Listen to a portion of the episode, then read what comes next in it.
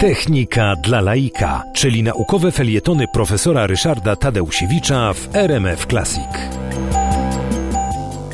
Badanie AKG jest jednym z wielu badań, które opierają się na e, analizie i odbiorze e, tak zwanych biopotencjałów, potencjałów elektrycznych, e, które wytwarzane są przez funkcjonujące narządy i które niosą informacje o tym, jak te narządy funkcjonują, a w szczególności mogą nieść informacje o tym, że one funkcjonują źle. Skąd się w ogóle bierze ta elektryczność w ciele człowieka, bo to dość zagadkowe zjawisko.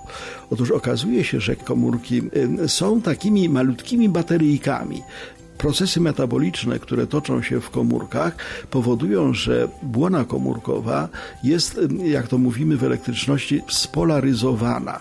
To znaczy, po jednej stronie gromadzą się ładunki dodatnie, po drugiej stronie ładunki ujemne i pojawia się taka mikroskopijna bateryjka. Każda komóreczka to taka mikroskopijna bateryjka. Gdyby same tylko te bateryjki były w stanie spoczynku, no to nic ciekawego by się nie działo.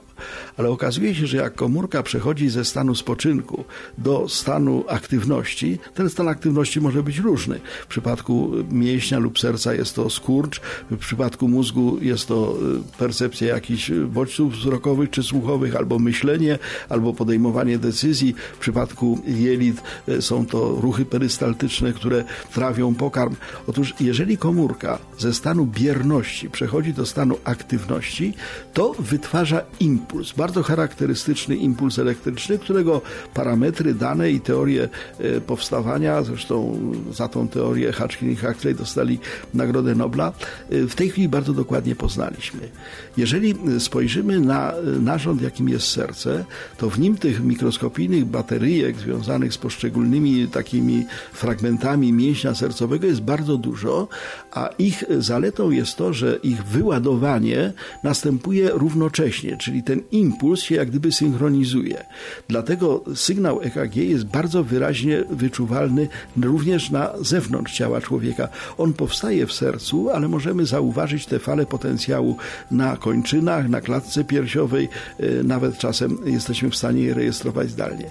I ten sygnał EKG pokazujący, jak komórki serca przechodzą ze stanu spoczynku, kiedy są po prostu tylko naładowane jak te bateryjki, do stanu, kiedy wysyłają impulsy, bo się właśnie kurczą, bo serce pracuje, daje ogromny ogromną ilość informacji o tym, jak ten narząd działa.